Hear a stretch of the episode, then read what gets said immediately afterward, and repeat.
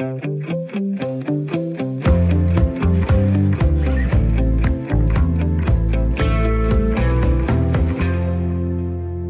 indenfor i varmen hos Spørg Lægen. Som sædvanligt, når det er lørdag kl. 13.05 på Radio 4, så slår vi dørene op til radiokonsultationen her i studiet. Det er her, vi trykker herre fra Danmark undersøgende på maven og sætter fokus på forskellige sundhedsfaglige emner af både den store og den lille slags. Og så får du også et indblik i, hvad jeg går og arbejder med i min klinik i Roskilde, hvor jeg er praktiserende læge. I dag skal vi snakke om obsessiv kompulsiv tilstand, også bedre kendt som OCD, en psykiatrisk lidelse karakteriseret ved tvangstanker og eller tvangshandlinger. Og der vil måske være nogen derhjemme i stuen, der mener, at de har det i mere eller mindre grad, men det kan være en svært invaliderende tilstand. Vi får psykolog Camilla Karmark med i studiet til en snak om OCD og hvordan man kan behandle den. Senere skal vi så have fokus på Nobelprisen i 2022, som i oktober blev uddelt til Svante Pæbo for hans forskning i uddøde mennesker, blandt andet neandertalerens gener. Det lyder måske ikke helt super sexet, men vi skal kigge nærmere på, hvad det egentlig har af betydning for vores viden om mennesket og om vores arvemasse. Og må ikke også vi når at få åbnet døren til den åbne konsultation, hvor du som lytter kan komme med spørgsmål til mig omkring sundhed og sygdom, enten overordnet, eller hvis du selv har nogle udfordringer, du gerne vil have hjælp til så kan du skrive til os på sl radio 4dk eller lægge en besked på telefonsvaren på 72 20 04 00 og indtale dit spørgsmål, og så vil vi prøve at få det med i programmet. Og med de ord, så lad os kaste os ud i det. Velkommen til. Mit navn er Michael Christensen.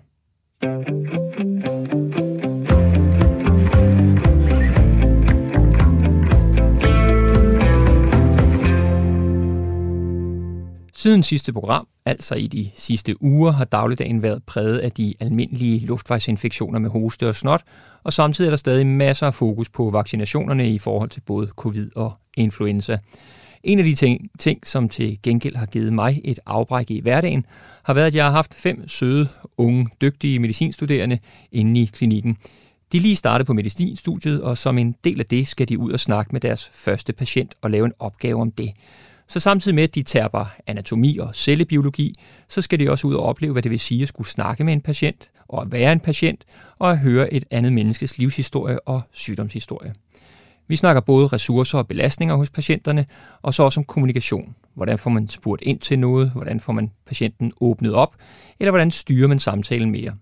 Det er alt sammen super vigtigt i konsultationen med den enkelte patient, for vi kommer ikke ud og, udenom, at meget af mit arbejde som praktiserende læge er at snakke med patienten, og så trække de vigtige oplysninger ud derfra, så jeg kan lave mine konklusioner, så jeg kan målrette min undersøgelser og behandling. Så derfor er det super glædeligt, at det allerede fra start af medicinstudiet er fokus på kommunikation, men også forståelsen af, at mennesker kommer forskellige steder fra og skal håndteres forskelligt. Og særlig vigtigt kan det være i diagnostisering og behandling af psykiske udfordringer.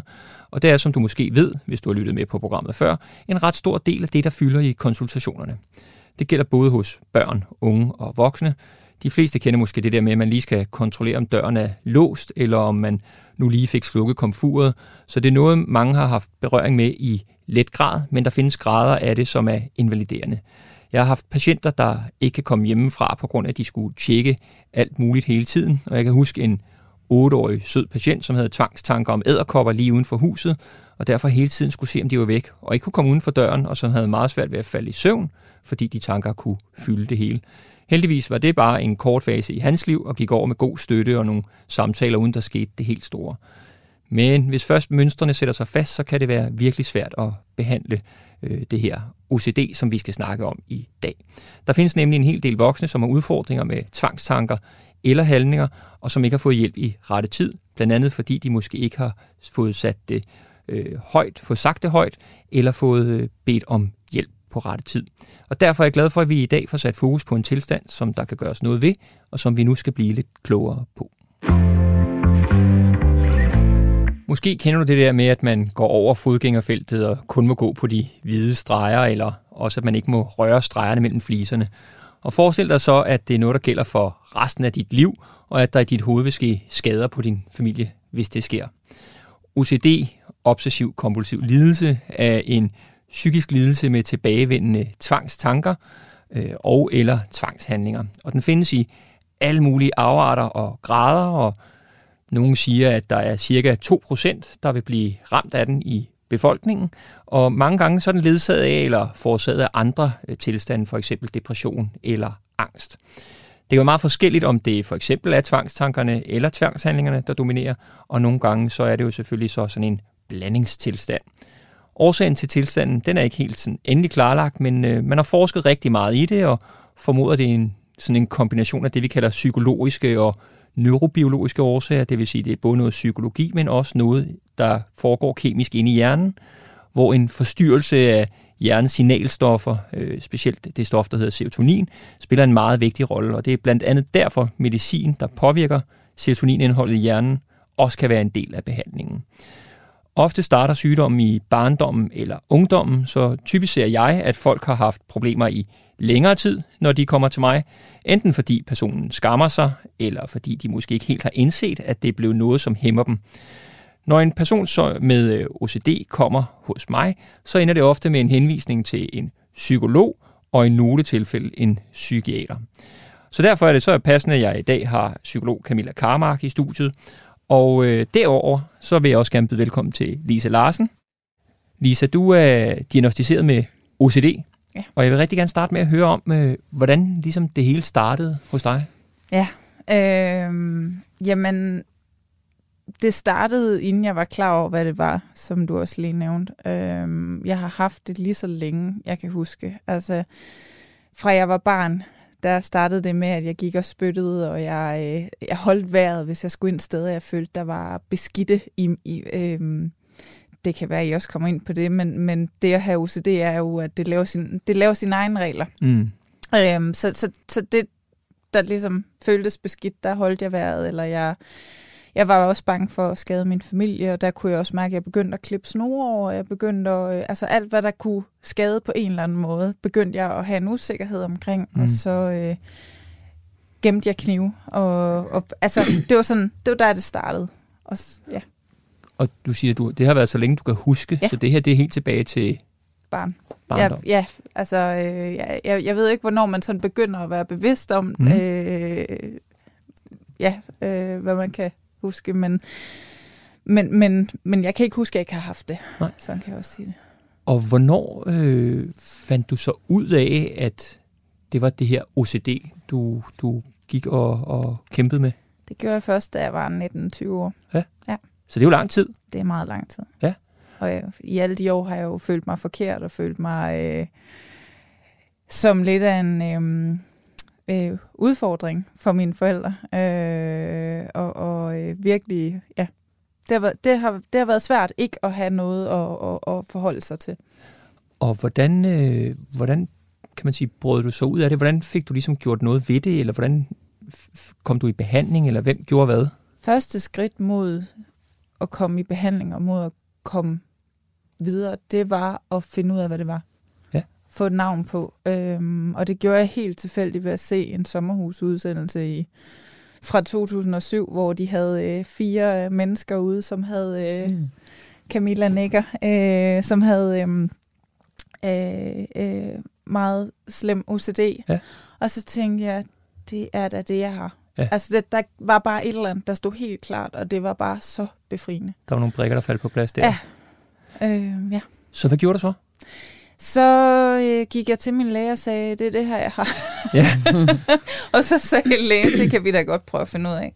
Ja. Og så gik det ligesom derfra, øh, sådan, øh, der var meget med, altså udredning tager tid, og der var mm. meget med at finde ud af, hvad, hvad er det for en slags behandling, øh, type behandling, der, der hjælper mig. Mm. Øh, hvad har jeg brug for, og, og fordi det er meget forskelligt, det er meget individuelt, hvordan man... Helt sikkert. Inden vi springer til, ja. til, til, til at snakke om behandling, så ja. jeg godt tænke mig, i de år, der gik, skal man mm. sige, barndom frem til du ligesom siger, oh, der, der er noget her. Øh, hvordan påvirkede det dig altså, i, i forhold til din dagligdag, og i forhold til, prøvede du at gøre noget for det? Ja, altså, jeg, jeg var jo ikke ældre, end at jeg øh, støttede mig rigtig meget op af mine forældre, eller øh, særligt min mor. Der var nogle andre øh, forhold, der gjorde, at der også var meget utryghed og, og usikkerhed. Øhm, øh, så, så det har jo også gjort, at jeg så har haft en eller anden form for behov for at, at have kontrol over noget. Mm. Og, og, og der har jeg jo godt kunne mærke, at det har jeg ikke haft, i og med, at jeg var barn. Mm. Og, øh, og min mor, øh, når jeg snakkede med hende, øh, hun prøvede så godt, hun kunne. Mm. Men der var også nogle ting, hun havde rigtig svært ved at forholde sig til. Nogle af de ting, jeg sagde, det er meget, meget svært at, at, at skulle forholde sig til, når man ikke ved, hvad det handler om. Så det var ikke, fordi du kun holdt det for dig selv. Du fik sagt det højt til, Ja, det til hende, for eksempel. Ja. ja. Det og, gjorde og hun prøvede på bedste vis ligesom Ja. at prøve på at guide dig og være der for dig, så at sige. Ja. ja. Så, så meget hun kunne. Og nu gik du til din læge, og så sagde han, det kan I godt finde ud af. Mm. Og så kom du i noget, øh, noget udredning. Var det via din egen læge? Var det via en, en psykiater? Kan du huske det? Altså, så bliver det lidt blur- blurry mm. i forhold til årstal og, og hvordan det lige, øh, hvad den kronologiske rækkefølge var. Men, men jeg kom i hvert fald, øh, jeg blev henvist til, øh, til Viborg, øh, hvor, hvor udredningen foregik, og så blev jeg præsenteret for, hvad der var muligheder for kognitiv øh, terapi og, og så videre. Øhm, og så havde jeg en, øh, en, en øh, på øh, teknisk skole havde vi sådan en en coach, eller hvad man kan sige, og Mm. så gik jeg ind til hende og sagde, nu havde jeg fundet ud af det, og så gik jeg ind og sagde, jeg får brug for dig. Mm. Og så fik vi en samtale, og så fandt jeg ud, at hun faktisk havde noget altså, erfaring med det. Mm. Og så var det der, jeg sådan ligesom blev, øh, blev præsenteret for det her med at eksponere. Ja. Øhm, ja. Og hvordan oplevede du så det her med at komme i behandling? Jeg, jeg tænker, vi snakker om eksp- eksponering også med, Ja. med, med dig, Camilla. Øh, hvordan oplevede du det, da du kom i behandling? Øh, jeg oplevede, at det var øh, angstprovokerende, men også, at der var, det gav mig et håb, og det, det gav mig sådan en følelse af, okay, det kan hjælpes det her, jeg kan hjælpes. Øh, jeg, kan, jeg kan faktisk komme af med det sådan stort set, øh, hvis, hvis jeg kæmper for det. Øhm, og jeg vil også godt lige nævne, at, at, at øh, da jeg havde set den sommerhusudsendelse, du spurgte til, mm. øh, hvordan og hvem jeg kontaktede, og jeg kom i tanke om, at jeg også på et tidspunkt ringede til OCD-foreningen, Mm. Og fik en snak med en, som, som havde haft det rigtig svært, som var kommet ret langt i sit forløb, og det, øh, det hjalp mig også meget. Og nu siger du også netop, at øh, i forhold til behandlingen, at du kunne hjælpes og Mm. så videre. Hvordan vil du sige det, du har det nu i dag? Jeg har det faktisk rigtig godt. Ja. Øhm, jeg kæmper stadig med tankemøller, men det vil jeg sige, det kategoriserer jeg lidt øh, et andet sted, altså, Ja. ja. eller sætter et andet sted, fordi øh, OCD'en får ikke lov at fylde med.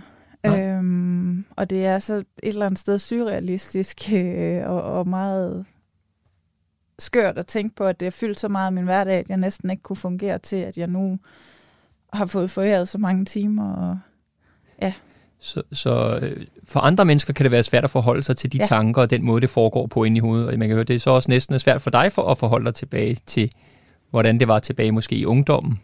Sådan, at du er nået så langt, eller hvad? Ja, det, ja, jeg synes jo, det er lidt underligt, at, at jeg...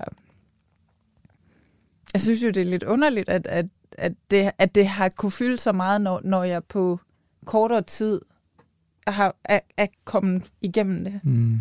End, end den tid, jeg har haft det.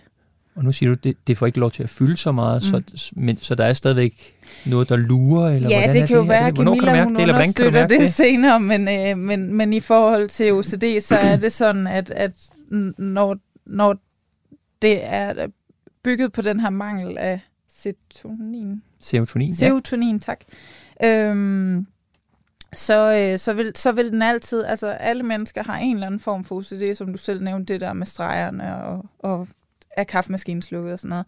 Øh, men, men jeg vil jeg vil altid være mere bevidst om den, fordi jeg har haft den så tæt på. Mm. Jeg, har, altså, jeg er virkelig klar over, hvad er det her, der spiller ind.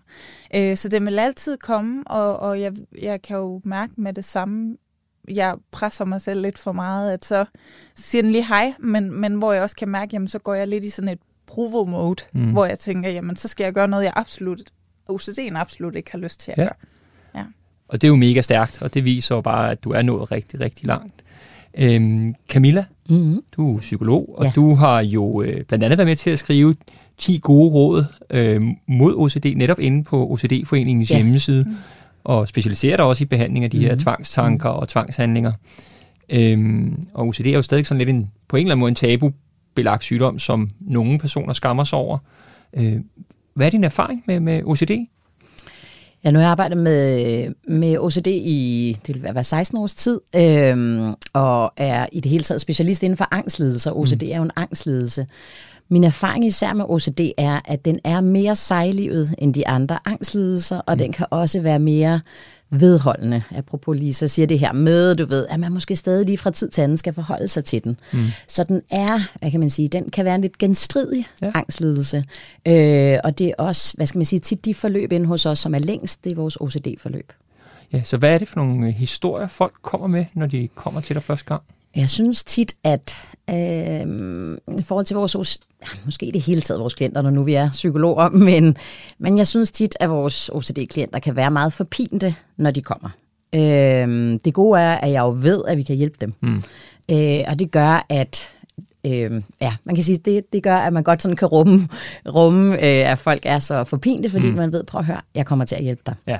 Men det er tit noget med, at man har gået med det rigtig lang tid. Mm. Man er ofte skamfuld omkring mm. det. Det er heller ikke unormalt, at man har været forbi noget anden behandling, øh, som ikke har været målrettet OCD, og så virker det ikke. Fordi selv når det er meget målrettet, så mm. tager det tid. Mm. Så hvis ikke det er målrettet, så har du ikke en chance. Mm. Øhm, og jeg vil også sige, at jeg har også mødt en del, som også er blevet fejldiagnostiseret. Mm. Øh, så jeg synes tit, at Øh, jeg synes tit, mine OCD-klienter har haft det lidt hårdt, inden de kommer. Øh, ja, jeg synes, er... det er interessant, fordi man kan sige, at jeg sidder som praktiserende læge, mm. og, og det jeg interesserer i, det er, når nu du siger det til lang tid, inden de kommer for eksempel. Ja. For mig selvfølgelig er, det, er der nogle gråzoner, der er noget, der overlapper. Det mm. kan være lidt svært, når der er flere komplicerende ting, hvis man skal sige det sådan. Men, men jeg synes mange gange, uden det lyder forkert, at det er en relativt klar diagnose at stille, når først folk kommer. Ja. Er det, er, det, er det fra folk kommer til lægen eller til dig, der, der er udfordring, eller ja. er der også noget i den anden retning med, at de kommer ind i sundhedsvæsenet, og så er man lang tid om at finde ud af det? Øhm, jeg vil sige, det er især det her med, at det måske tager tid, inden at man kommer hen til noget, øh, altså hen til en mulig udredning. Øh, man kan sige, at en del af diagnosekriteriet ved OCD er jo det overdrevet og urimeligt, og folk er jo helt almindeligt velfungerende, kloge og alt muligt andet, om, så man ved godt, det her er åndssvagt, men ikke desto mindre bliver jeg rigtig, rigtig bange. Så hvad kan man sige, det med, at det er overdrevet og urimeligt, men at man bliver bange, det gør, at det ikke er det fedeste at vise frem eller snakke om. Øhm, så det tænker jeg helt klart er en, en del af det. Så vil jeg også sige, bare for 10 og 20 år siden, så har der simpelthen også været mindre viden om det. Mm. Også nogle af de mindre lige så almindelige med mindre kendte varianter af OCD. Lisa nævner det her med, da hun også var ung, at hun var bange for, om hun kunne finde på at skade sin familie. Så for mm. eksempel det her med voldelige tvangstanker er ikke lige så almen kendt. Mm. Og jeg synes især, at det er nogle af de varianter, hvor jeg også har oplevet klienter, der er blevet sådan fejldiagnostiseret. Mm. For eksempel, hvad nu hvis jeg er psykotisk? Hvad nu hvis jeg kunne finde på at dræbe min familie? Hvad nu hvis jeg er pædofil? Ja. Hvad nu hvis... De er ikke lige så almen kendte, og der er simpelthen nogle øh, klienter, som har, er blevet fejldiagnostiseret. Mm. Og det er jo, for er der noget, den OCD-ramte overhovedet ikke er i nærheden af, så er det de her temaer. Ja. Og de er så ansvarsfulde og overdrevet samvittighedsfulde, og så det er bare så synd, når, når der har været fejldiagnostisering indover. Og det man kan sige, hvis vi lige holder fast i diagnosen, som du selv siger, det skal være noget, der er urimeligt og, og hvad kan man sige, påvirker ens funktionsevne. Så ja. det der med, at vi nogle, nogle, nogle gange nogen siger, det er også min OCD, der lige, hvis de siger et eller andet, ja. med, gør, ja. altså, som vi snakker om, at nogen har afarter af det, og vi har måske alle sammen et eller andet, men, men det er det med, at det skal være helt urimeligt. Ja. Og den anden ting er, i hvert fald i de fleste tilfælde, er, at folk er klar over det selv. Og folk er godt klar over, at det er deres egen tanker mere, end at det er noget sådan en, en fremmed tanke på en eller anden måde. Der er ja, ja. Jo, jo. Hvad gør du så, når de kommer hos dig første gang, sådan en, en, en patient med, med OCD? Ja, men så til at starte med, så er det, hvad vi afdækker øh, i forhold til, hvad er symptombilledet, hvor længe har det varet. Ofte vil det også være, fordi tit når jeg, også det er, fordi jeg er specialist i forhold til voksne, så det vil sige, at fordi det jo starter for mange, når de er unge eller børn, så har man som regel haft det lang tid. Jeg tror stort set aldrig, jeg har mødt nogen, der kommer, du ved, Nå, for tre måneder siden. Mm. Altså, det er panikangst, mm. men ikke OCD. Mm. Så der er som regel også en historik at afdække i forhold til, tit vil man have været inde over flere forskellige emner, som Lisa også nævner. Øh, så hvis man har haft det her i 5, 10, 15 år, så spørger jeg lidt ind til, du ved, hvordan har den udviklet sig gennem årene, og hvad er det aktuelle billede? Mm. Og så er jeg optaget af, øh, hvad er det, der især fylder. Mm. Øh, ved nogle varianter af OCD, der er det meget tvangshandlingerne, der er dominerende. Mm. Øh, det kan være emner som tjekke, øh, magisk tænkning, hvor man skal stille tingene på en bestemt måde. Øh, det kan være overdreven hygiejne, ritualer osv. Så, så det er simpelthen noget med at få mig nogenlunde et overblik over, du ved, Okay, så hvad er adfærden? Hvad er ritualerne? Hvad er undgåelsesadfærden? Der vil også tit være det. Mm. Og så prøver jeg også at finde ud af, hvor meget øh, tvangstankerne fylder. Mm. Øhm, så er der andre varianter af OCD, hvor det meget er tvangstankerne og forskellige, man kan sige, mentale ritualer. Mm. Det er de her varianter med seksuelle tvangstanker, voldelige tvangstanker, angst for, at man ikke har rette følelser, angst for sindssyge. Mm. Og der er en af de dominerende, det er faktisk en tvangshandling, men vi kan mm. bare ikke se den. Men det er det her med at endevende de samme spørgsmål igen og igen. Hvad mm. nu hvis, og kunne det være, mm. og hvordan? Og man tjekker på hukommelsesplan, og man genspiller ting, og man mm. monitorerer på, hvis man har seksuelle tvangstanker, monitorerer man i forhold til kropslige fornemmelser i skridtet. Mm. Hvis man har voldelige tvangstanker, monitorerer man på noget andet. Hvis man er angst for sindssyge, så så jeg noget ud af øjenkrogen, eller var det bare mine øjenvipper? Mm. Øh, du ved, så der er en masse også der tjekke adfærd, men mm. den er bare ikke lige så synlig Nej. for andre. Men kan være lige så, kan man sige, øh, voldsom. Nu, jeg, I går havde jeg for eksempel en, hvor jeg snakkede med hende om, at, at hun, når hun cyklede afsted, så, så fik hun tanke om, at hun ville køre ind i, i, i folk yeah. hele tiden. Yeah. Og hun var også nødt til at stige af cyklen, simpelthen, yeah. og så lige... Yeah lige trække vejret og lige gå lidt, og så yeah. prøver hun igen. Men, yeah. men, men det er sådan en klassisk ting, det der yeah. med... At, det vil være voldelig tvang. Ja, der er ikke angsten for at skade andre, det er ja. meget almindeligt. Ja. Man kan i høj grad være... Man kan sige, hvis du har OCD i svær grad, så er du meget forpint. Mm. Og så er du fuldstændig lige meget, hvad temaet er. Om det er det overvejende det ene, eller overvejende det andet. Men man kan være mindst lige så forpint, når man har de her øh, meget sådan obsessive varianter, mm. øh, som man kan ved de mere kompulsive. Men, men man kan sige, at sværhedsgraden svær, så, så har man det ikke sjovt, og så går det voldsomt ud over ens livskvalitet.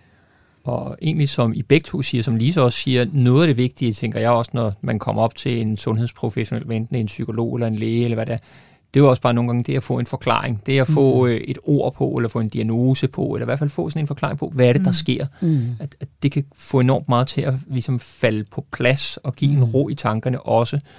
Øhm, nu snakker du om eksponering. Mm. Øh, jeg kan godt tænke mig, behandlingen af det her, mm. hvad, hvad, hvad gør man? Hvis man er psykolog i hvert fald. Ja, man kan sige, jeg gør lidt jeg gør to forskellige ting, og det kommer an på, hvad det er for en klient, jeg har nu bliver det en lille smule fagnørdet, mm. men nu er det, fordi jeg arbejder med OCD i 16 år. Og du fyrer den bare af. Ja, men man kan sige, hvis jeg har en klient, hvor det er sådan overvejende kompulsioner, en masse konkrete fysiske tvangshandlinger, mm. som et eller andet sted fylder det hele og invaliderer min klients liv, så vil jeg køre klassisk kognitiv adfærdsterapi, hvor fokus er på eksponering. Mm. Det vil sige, at jeg udsætter min klient for det, han eller hun er bange for. Mm. Og så skal de udholde angsten og finde ud af, at der sker ikke noget. Mm. Og stille og roligt kan vi få angstniveauet ned via eksponering. Mm. Og jeg jeg laver hjemmeeksponering, vi går ud af klinikken, vi gør ting i klinikken, jeg mm. sørger for, at hver eneste session indeholder eksponering, mm. fokus på øh, hjemmeopgaver, nogle gange her telefonsessioner, altså det er vidderligt fokus på, at det her bliver vedligeholdt. Mm. Men der kører jeg ren kognitiv adfærdsterapi. Mm. Hvis jeg så får en klient ind, der for eksempel har voldelig eller seksuel tvangstanke eller angst for ikke rette følelser, øh, hvor det meget er endeløse og timevis af tanker omkring, hvad nu hvis? Mm. Hvor man konstant og hele tiden tager den her øh, OCD-telefon. Ja. Og du ved, og er meget forpint og scanner og får alt muligt falsk bevisførelse, fordi så tankeundertrykker man. Prøv lige at sige falsk bevisførelse. Ja, for eksempel, øh, hvis man har voldelige tvangstanker, så kan det være, at man tænker, hvad nu hvis jeg kunne finde på at, øh, at dræbe min mor? Eller mit barn. Mm. Og det er jo en virkelig ubehagelig tanke at få. Mm. Så bliver man bange og tænker, jeg må ikke få tanken. Mm. Det, der sker, hvis du forsøger at tanke undertrykke, mm. så er det lidt ligesom at drukne en badebold. Mm. Jo mere du trykker ned, jo højere vil den bare hoppe op. Ja. Så det fungerer ikke. Nej. Så bliver tankerne jo ved at fylde, mm. og endnu mere. Mm. Og så får øh, min OCD-klient sådan en falsk bevisførelse for, at gud, der er noget om snakken. Jeg ja. må være et forfærdeligt menneske, ja. for jeg har jo de her tanker hele tiden. Ja. Hvor nej, det er fordi, du bruger en rigtig dårlig strategi, mm. men det har ikke noget at gøre med, at du er et dårligt menneske. Men sådan er der et hav af dårlige strategier, som man kommer til, øh, hvad skal man sige, at benytte, også ved den obsessive variant, men hvor man virkelig bliver fanget ind i sit hoved. Og der, i forhold til metode, øh, der benytter jeg metakognitiv terapi, øh, og det er simpelthen fordi, det er super godt, når tanker fylder for meget. Så jeg differentierer.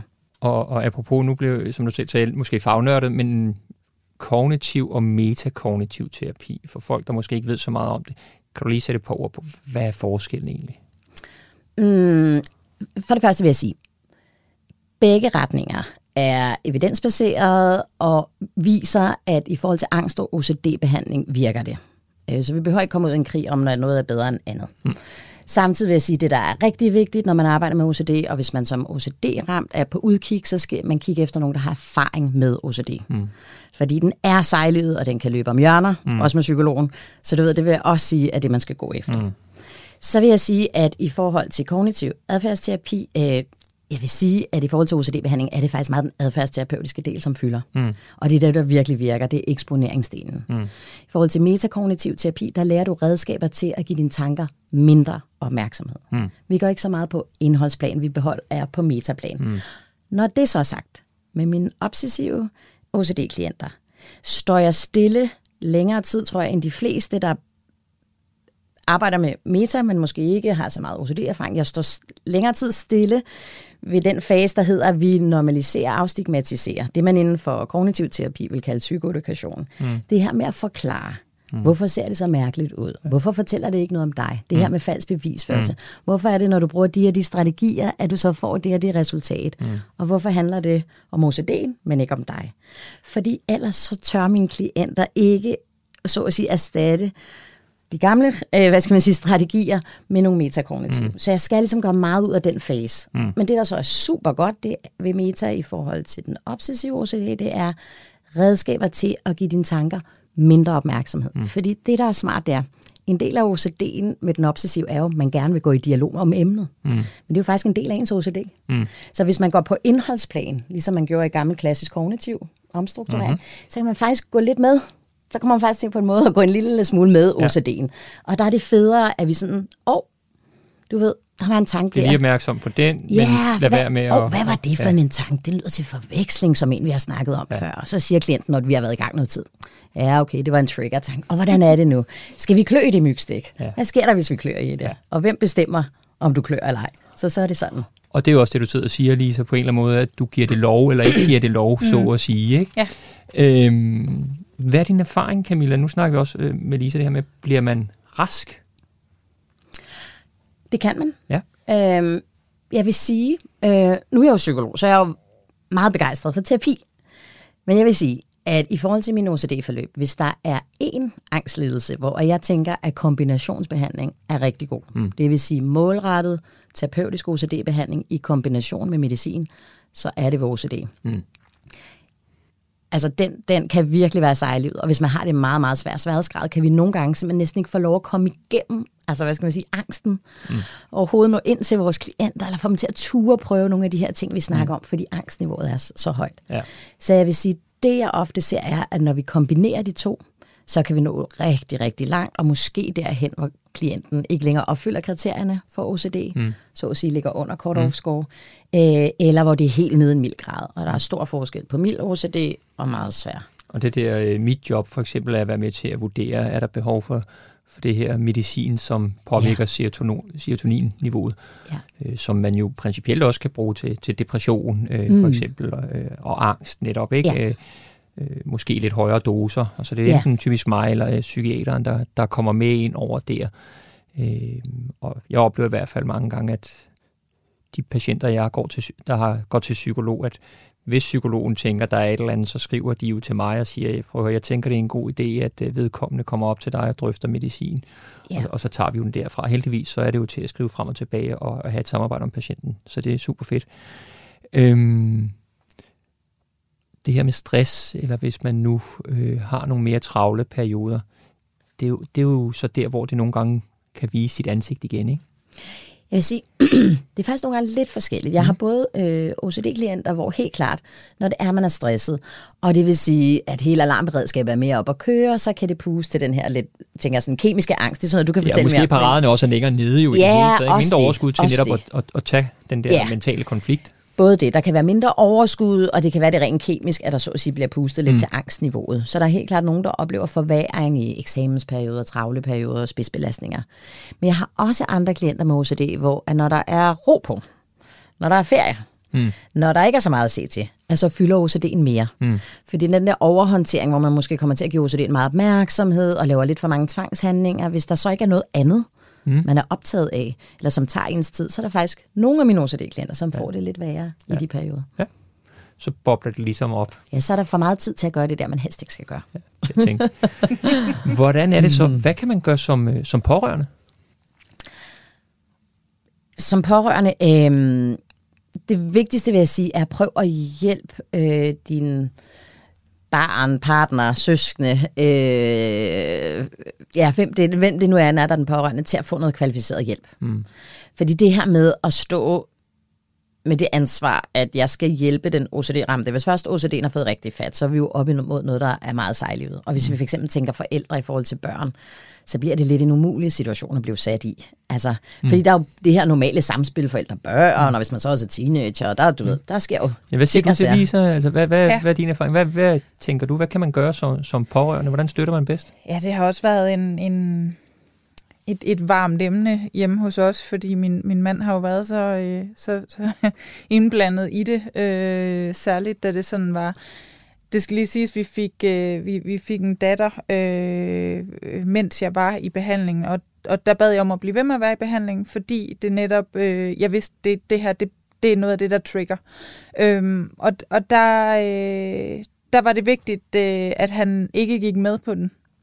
Øhm, at han simpelthen ikke øh, hjælper mig, eller hvis jeg...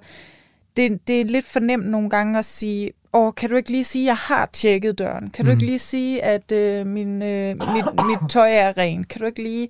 Øh, det, det kunne jeg mærke, det var noget af det vigtigste, han ikke gjorde. Mm. Selvom at jeg blev lidt irriteret på ham i de situationer, hvor han, hvor han ikke gav mig det, OCD'en gerne ville have, mm. så var det det, der var vigtigt. Og mm. det var vigtigt, at der var en, der kunne, altså for mit vedkommende i hvert fald, der var en, der kunne blive ved med at sige, hey, prøv lige at komme tilbage til virkeligheden her, mm. skat. Altså, det sagde han på en meget pæn måde, mm. men, men sådan, blev ved med at holde mig fast i, at der er altså forskel øh, på de to, og det ved jeg jo, som Camilla også nævnte, det ved jeg også godt selv, der er. Mm. Men det, det, det var rigtig rart at have ham, som, som kunne sige, ah, nu, nu styrer vi os lige. mm, ja. ja. Så, så der er både det der med netop på en eller anden måde hjælpe lidt med stadigvæk at konfrontere og holde lidt fast i det, mm. øh, samtidig med, hvad kan man sige, støtte og rumme, øh, og så er det det her med så at sige, jamen øh, prøv at høre, hvis man er i tvivl om noget, så, så skal man måske ikke nødvendigvis som forældre gå og selvfølgelig skal man støtte og rumme, men, men på en eller anden måde prøve på at bringe en mm. professionel med ind, så man kan få en, en, en vurdering udefra. For nogle gange så, så får man lidt tunnelsyn selv, og, mm. og det kan være svært ligesom at, at overskue præcis, hvordan det sker, for man bliver selv fanget i det. Ja. Øh, det gør man netop, og, og jeg har oplevet mange både på, altså sådan, mange jeg har snakket med, som, som også har OCD, at, at, at partneren eller forældrene, eller at, at de simpelthen bliver så, øh, de bliver næsten øh, inficeret med det her OCD mm. selv. Altså de bliver så indblandet, at de ikke kan komme ud af det igen. Nu øh, starter jeg egentlig også med at sige, Camilla, at du jo havde været med til at skrive de her de 10 gode råd øh, mod OCD på, på OCD-foreningens hjemmeside. OCD-foreningen, som jo selvfølgelig er en forening for, mm. for folk, der udfordrer på den her front. En rigtig god forening. Mm. Hvad er det for nogle råd? Oh, nu skal jeg lige tænke mig om i forhold til. Jeg tror, det er 10 år siden, jeg, jeg skrev Jeg skal nok være at høre dig i ja. alle 10. Hvis du skulle give sådan øh, de vigtigste 3-4 råd? Oh, jamen, jeg kunne sagtens sige 10. Det var bare lige, hvad det var, jeg havde skrevet der for mange år siden. Øhm, ja, jeg, vil, jeg vil sige, at nummer et er opsøg hjælp.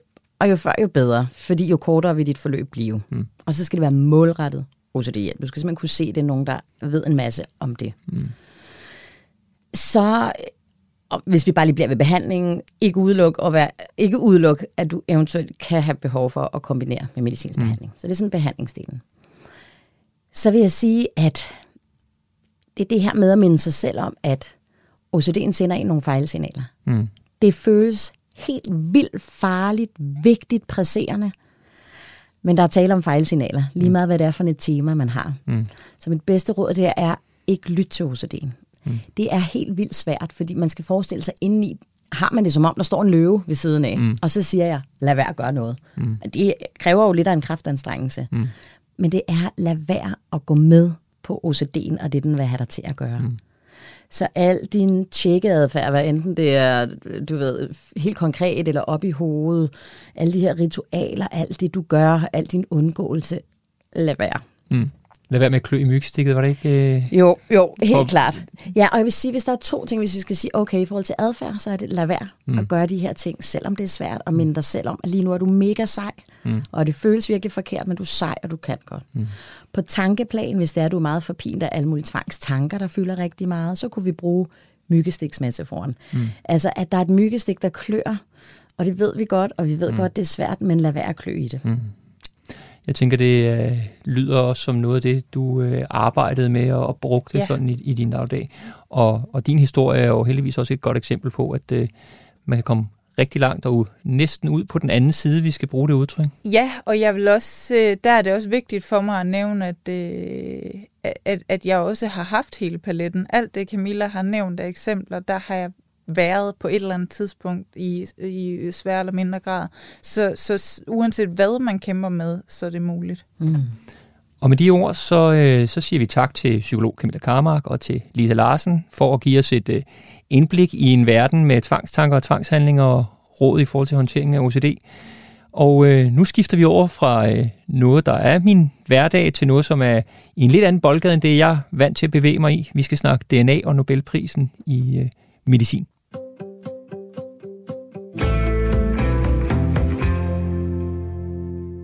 Ja, den øh, 3. oktober i år blev Nobelprisen i medicin og fysiologi uddelt. Ud af 800 nominerede, så vandt den svenske biolog Svante Pæbo. Jeg håber, jeg udtaler det bare sådan næsten rigtigt. Øh, han vandt øh, forskningen øh, for uddøde hominiders arvemasse og menneskets evolution. Det var det, der gjorde, at han vandt Nobelprisen. Og det lyder øh, meget højt øh, svævende og altomfavnende. Men i dag så skal vi kigge nærmere på, hvad det egentlig betyder, og forhåbentlig blive klogere på, hvad det er, der gør, at det fortjener Nobelpris, som vel er noget af det ypperste i forskning. Så nu skal vi dykke ned i gener og DNA, og måske få afklaret, om vi ikke alle sammen er en lille smule neandertalere, selvom vi er et andet sted i dag end for 70.000 år siden. Jeg har Mikkel Heide Schirup, øh, professor ved Center for Bioinformatik i Aarhus, med på telefonen til at fortælle os om, hvad det her er for noget. Mikkel, øh, hvad er det for en præstation, Svante Pæbo har lavet med sin forskning? Jamen, han har jo øh, arbejdet rigtig længe. Han startede vel allerede i 90 eller noget øh, øh, på den idé om, at man måske kunne få DNA ud af rigtig gamle knogler. Øh, med en tanke for, hvis vi kunne finde vores nærmeste slægtning, neandertalernes arvemasse. Og det var der ikke rigtig nogen, der troede på kunne lade sig gøre. Og det krævede også en masse teknologisk udvikling, og en masse udvikling, som øh, af Svante Parbo, og også andre grupper, men som Svante Parbo stod i spidsen for. Og så i 2010, så lykkedes det faktisk at få bestemt hele neandertalerens arvemasse. Så vi på den måde kender neandertalerens arvemasse lige så godt, som vi kender vores egen. Og hvordan gør man det? Jamen det gør man jo ved, at man øh, øh borer øh, øh, små huller i, øh, i øh, knogler, ikke? Øh, og så ekstraherer man det DNA, den arvemasse, der er i de knogler, og det er fuldstændig nedbrudt i bitte små stykker. Det har også ligget der i 100.000 år måske. Så er det bitte små stykker, som man så skal bestemme. Så bestemmer man det ved at segmentere, altså finde rækkefølgen af de her basepar. Og det skal man så gøre en, på, en, på en bitte små stykker, som måske kun er 20-30 basepar lange. Så det er verdens mindste puslespil, man... man skal sætte sammen? Ja, det er det virkelig ikke også, fordi der er jo, der er jo hele arvemassen er jo 3 milliarder af de her basepar lange. Ikke? Så du kan godt se, at der er rigtig mange brækker, der kun er cirka 30 basepar hver især, som mm. skal sætte sammen for at lave det samlede billede. Hvad kan vi bruge de her øh, oplysninger til, skal man sige, øh, nu? Jamen altså, først og fremmest synes jeg, at det er jo bare, at det er rigtig godt at fik Nobelprisen, fordi det er en rigtig cool ting, at man kan gøre det her. Det fortæller os jo noget om, hvor vi kommer fra. Mm. Og det, er jo, det interesserer os jo rigtig meget, hvor vi kommer fra. Og vi kommer så blandt andet også fra neandertalerne. Og det er også bare interessant, vi har jo kun nogle knogler fra dem indtil da. Mm. Men nu kan vi simpelthen sige også, hvordan øh, øh, var hele den kode, som lavede neandertalerne. Mm. Og, og hvad har det sådan en betydning? Hvad viser det om, hvad skal man sige, menneskets udvikling? Jamen, om menneskets udvikling, der fortæller det noget om, hvordan vi har spredt os ud over kloden, og netop det aller første spørgsmål, som man gerne ville svare på, det var, fik vi børn med neandertalerne? Mm. Og det er et meget entydigt svar, det gjorde vi, og det gjorde vi i høj grad. Mm. Kun uden for Afrika, fordi neandertalerne, de levede i Europa over i Asien, øh, og det var først, da der var nogle mennesker, der udvandrede fra Afrika derfor, mm. 60-70.000 år siden, at vi så fik børn med neandertalerne, så vi alle sammen i dag har øh, noget neandertal i vores arvemasse. Ja, jeg tror, øh, jeg tror nogen, der siger, at man har, har en til, jeg, jeg kigger lige på det, det ser ud som om, man skulle have 1-4 procent, 1-4 procent af vores DNA af, af, af neandertalere. Ja, det er det. Og det, er, det, det er jo, øh, dig og jeg, vi har sådan begge to, sådan lidt cirka 2 procent, måske har du mere, måske har jeg mere. Øh, det er ikke de samme steder. Og det er også det, der er interessant. Vi kan sådan set sammenstykke en stor del af neandertalernes arvemasse ved at kigge på tilstrækkeligt mange mennesker, og så finde de stykker, som man har fra neandertaleren hver især. Og hvad de så betyder for, hvordan øh, vi er. For det betyder jo også, at neandertalerne på den måde har givet nogle egenskaber øh, til, kan man sige, moderne øh, øh, øh, øh homo sapiens, som øh, øh, øh, er forskellige fra det ene individ til det andet. Og hvad, hvad kunne det for nogle egenskaber for eksempel være? Jamen, vi har jo nogle eksempler, for eksempel, at, at øh, der er øh, øh gener, som hjælper os mod parasitter, øh, øh, som man kan sige, at andre havde været øh, øh, eksponeret til i Europa. De havde været her i øh, flere hundrede tusind år, før at øh, homo sapiens kom til. Mm. Og så er de tilpasset det miljø. Så vi har jo så øh, været glade for, øh, at der er kommet nogle gener ind, som har kunne hjælpe os til at leve bedre i det miljø, som er meget forskellige fra det miljø i Afrika, hvor, øh, hvor mennesker udvandrer fra. Så man kan teoretisk sige, at det har været med til, til at udvikle vores immunsystem i en eller anden grad? Ja, det har det, øh, og det er også øh, andre eksempler øh, øh, på det. Altså, der er øh, øh, for eksempel øh, højdetilpasning øh, øh, i, øh, i Tibet. Det kommer faktisk ikke fra neandertalerne, men med deres søsterart, som hedder dinosovanerne, som også er en super interessant øh, øh, historie, og også en, sikkert en del af grunden til, at han fik Nobelprisen, fordi ikke nok med, at han sekventerede neandertalerne, han sekventerede også ud fra en lille bitte knogle, mm. som var det yderste spids af en, af en lillefinger fra en pige.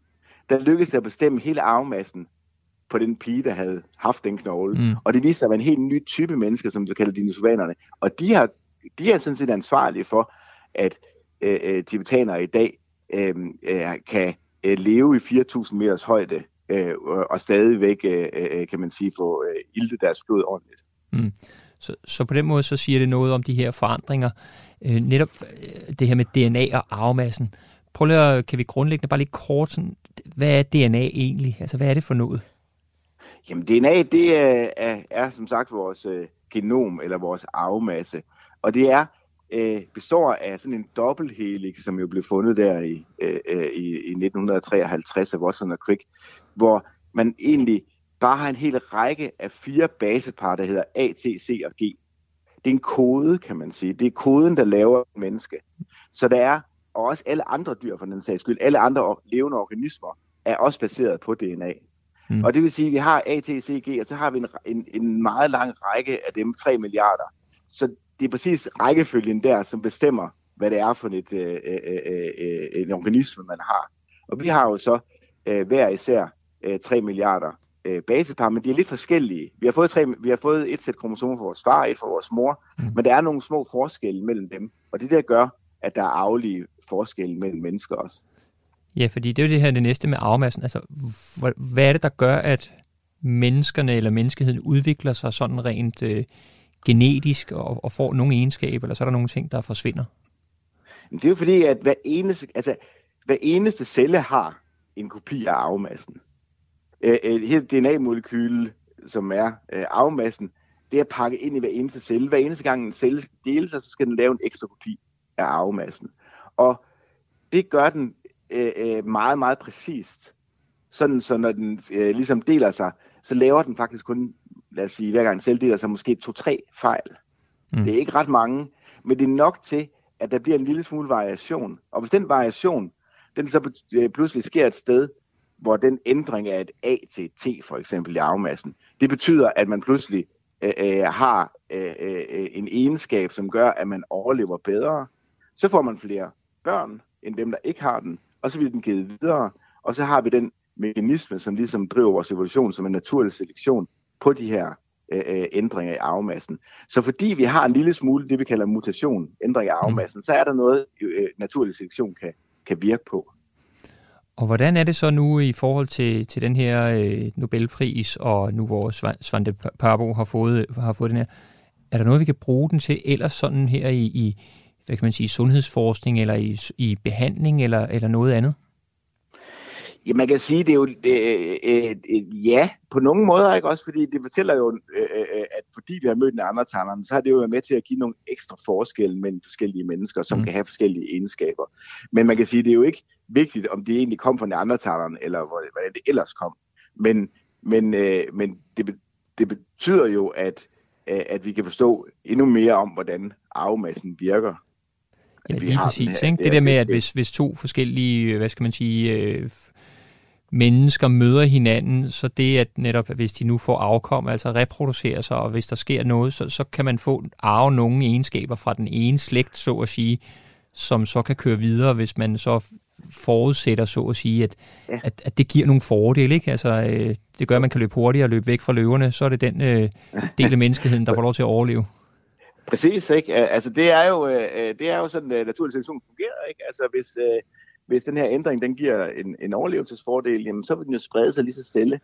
Øh, for, øh, ved der er også eksempel på, faktisk også fra Svante Parvos øh, gruppe, at øh, Neandertalerne også gav os en variant, som faktisk er disponerer os for mere alvorlige øh, covid-19-symptomer. Øh, men de har faktisk også givet os en anden variant, som beskytter mod covid. På den måde, så er der jo øh, øh, øh, øh de her forskellige varianter, som betyder noget for øh, øh, vores øh, overlevelse. Og så vil jeg selvfølgelig øh, som praktiserende læge lige huske at sige, at man behøver ikke gå op til sin læge for lige at spørge, om man kan få sekventeret sit øh, gen og se, om man har øh, fordele eller ulemper i forhold til sin, sin covid-resistens. Nej, det er, det er rigtigt. Det er, det er bitte små forskelle. Ja. Det er ikke noget, der betyder noget for den enkelte. Det, det, er meget vigtigt at pointere. Der er ikke på den måde nogen øh, øh sundhedsmæssige øh, risici, øh, der er værd at snakke om, som kommer fra øh, Neandertalerne. Nej, det er præcis. Mikkel, øh, prøv lige en gang at fortælle, hvordan øh, det her, det, han er jo svensk øh, biolog, ham her Svante. Øh, hvordan er vi øh, hjemme i Danmark? Er, er vi stærke inden for, for forskning i, i DNA? E-, enormt stærke. Altså, og, og det den, øh, den, den, den primære drivende kraft for det øh, felt har jo været Eske Villerslev, mm. som, øh, som mange jo kender, ikke? Øh, og, og øh, han har jo lavet en, en, øh, en utrolig spændende forskning, hvor øh, øh, med sekventering af rigtig mange øh, forskellige, blandt andet rigtig mange forskellige øh, knogler fra mennesker tilbage øh, i tiden, mm. øh, 10.000 og 20.000 og længere tilbage. Havde, havde han fortjent Nobelprisen så? ja, det synes jeg da. Altså, men hvad er det bestemt? Altså, det han har lavet er der også øh, øh, en, øh, en Nobelpris værdigt. Ikke? Det er det da. Øh, men det er jo også sådan, når man deler en, en Nobelpris ud, så er, der jo, øh, øh, så er der jo altid mange, der også har fortjent det, når ja. der bliver givet ud til en. Ja, som vi snakker om, der var, der var 800 nomineret. Der, der kan kun være en. Så, så må det være nu engang, ikke? Ja, altså man kan, kun, man kan kun dele det med nogle ganske få personer, ikke? og i det her tilfælde, der har de Nobelpriskomiteen så åbenbart valgt at sige, at at det er, at Svante Parbo, eller jeg skal ikke vide, hvorfor de har gjort præcis, hvad de har gjort, men det, at Svante Parbo ligesom var den, der, der fik startet feltet og så videre, det har, øh, og også øh, netop med andre talerne er meget ikoniske. Mm. Øh, det er måske det, der har, har været udslagsgivende her. Og på den måde kan man sige, at han bliver belønnet for 20-30 års øh, hårdt, konsekvent arbejde det, er, det er måske også det at sige, at man, øh, man, går, man, øh, man starter noget arbejde lang tid før, at der er nogen, der tror på, at det kan sig gøre. Mm. Mikkel øh, Heideby Schirup, så fik vi lige rundet menneskets evolution her i, i Spørglæn. Tak fordi du vil være med til at, at snakke Nobelpris og for indførelsen i, i forskning i DNA. Øhm, tak fordi du var med, Mikkel. Ja, mange tak skal du have. Og nu skal vi til noget, der har lidt mere forbindelse med mit eget lægelige arbejde. Det er tid til at åbne døren ind til den radiofoniske klinik. Ja, så tror jeg, vi lige kan nå at få et par spørgsmål med her i spørglægen, hvor vi har åbnet døren til konsultationen. Og vi starter med et, som drejer sig om søvnapnø, og hvad man kan gøre ved det. Obstruktiv søvnapnø er sådan en tilstand, hvor man holder vejrtrækningspauser, mens man sover, som kan give en meget svær træthedsfornemmelse, så man falder i søvn på uhensigtsmæssige tidspunkter. Det er sådan en sygdom, hvor luftvejene falder helt eller delvis sammen i svælget typisk, mens man sover. Og vejrtrækningen så genvindes den under sådan en kortvarig opvågen. Øh, under fortsat søvn, så tillukkes luftvejene igen, og så kommer der en ny apnøperiode. Forstyrrelsen af søvnen, de giver sådan nedsat søvnkvalitet, og derfor så er man udtalt træt om dagen, og man kan have sådan nogle søvnanfald, så man kan falde i søvn nærmest hvor som helst. Apnøerne medfører fald i iltindhold i blodet og ændringer i hjertets og hjernens blodtryksforhold, og derfor så kan konsekvenserne af søvnapnø også give sådan noget som mentale forstyrrelser, for eksempel med hukommelsen. Det kan give nogle udfordringer i forbindelse med det sociale samspil eller på arbejdet. Der er en øget trafikrisiko med ulykker, og så er der nogle ændringer i hormonproduktionen, som for eksempel nedsat væksthormon. Derudover så ved vi, at det giver en øget risiko for forhøjet blodtryk og blodprop i hjertet. Øhm, årsagerne til søvnapnøen er specielt overvægt, men også store mandler eller polyper eller sådan andre forsnævringer i næse eller svælg. Der kan også være andre medicinske grunde, og så ved vi, at hvis man øh, drikker alkohol, inden man skal sove, eller bruger sovemedicin, så kan det forstærke den her søvnapnø. Og måden man undersøger det på, det er, at søvnen, vejrtrækning og hjerterytmen, den undersøges om natten. Øh, hvis du er partner til en med søvnapnø, så ved du måske, at det, det der med, at de snorker og holder lange vejrtrækningspauser, og så ligesom vågner op. Og de der undersøgelser, de kan foretages under indlæggelse eller hjemme med sådan noget ambulant låneudstyr. Typisk noget, der foregår ved en privatpraktiserende ørenæste halslæge. Herover så plejer vi at foretage en vurdering af andre tilstande øh, med hensyn til at overveje blodprøver og en lægeundersøgelse, sådan så vi kan se, om der skulle være noget andet på spil. Den mest anvendte behandling af især voksne med søvnapnøen er i dag det, der hedder CPAP. Det er sådan en overtryksbehandling med luft, som man får på en ansigtsmaske, som dækker næsen. Behandlingen medfører ophævelse af vejrtrækningspauserne, man får normaliseret søvnen, og man fungerer bedre om dagen. Behandlingen fungerer godt hos måske cirka 75 procent, men nogle synes, det er for besværligt at sove med maskinen og bliver vækket enten af at sove med maske eller netop af maskinen. Og bivirkningerne er først og fremmest gener ved, ved masken. Sådan tårerflod, tørre slimhinder. Og udover effekten på søvn og vejrtrækning har CPAP-behandlingen egentlig også en gavnlig effekt på de der medicinske følgevirkninger, som jeg ellers lige nævnte lige før. Alt i alt så kan man sige, at CPAP-behandling giver en nedsat stresspåvirkning af kroppen. Så har jeg fået et spørgsmål om bihulebetændelse, og en patient, der stiller spørgsmålstegn ved, hvorfor hun ikke får antibiotika for bihulebetændelse. Og det er faktisk noget, jeg ofte bliver spurgt om, for ikke sjældent så kommer der personer op i klinikken, som er snottede, og hvor det trykker over bihulerne. Nogle har feber, og nogle har ikke, men en del forventer faktisk at få penicillin, for det har de været vant til at få. Bihulerne er hulrum i kraniet, beklædt med slimhinden, og bihulebetændelse kan opstå efter en forkølelse, fordi slimhinden hæver op, og der produceres mere slim. Det kan give hovedpine, smerter i ansigtet og feber. Og man oplever måske mere grønt eller gult pus fra næsen og føler sig lukket. Jeg stiller diagnosen ud fra sygehistorien og symptomerne, øh, og af og til så tager jeg et infektionstal. Behandling er i første omgang næsespray til at få slimhinderne til at falde til ro og gøre afløbet nemmere fra bihulerne, så snottet kan komme ud og ikke står og trykker og forværre betændelsesreaktionen. Det er lidt vigtigt, at man ikke bruger næsesprayen mere end 10 dage. Man kan også anvende saltvandsskyld, så man får fjernet noget af betændelsen, og så kan man bruge noget smertestillende, som for eksempel Panodil. Kun undtagelsesvis skal man have antibiotika. Det kan være, hvis generne varer mere end 10-14 dage, eller symptomerne er meget kraftige, eller feber efter 5-7 dage. Ellers klarer de fleste tilfælde faktisk sig selv.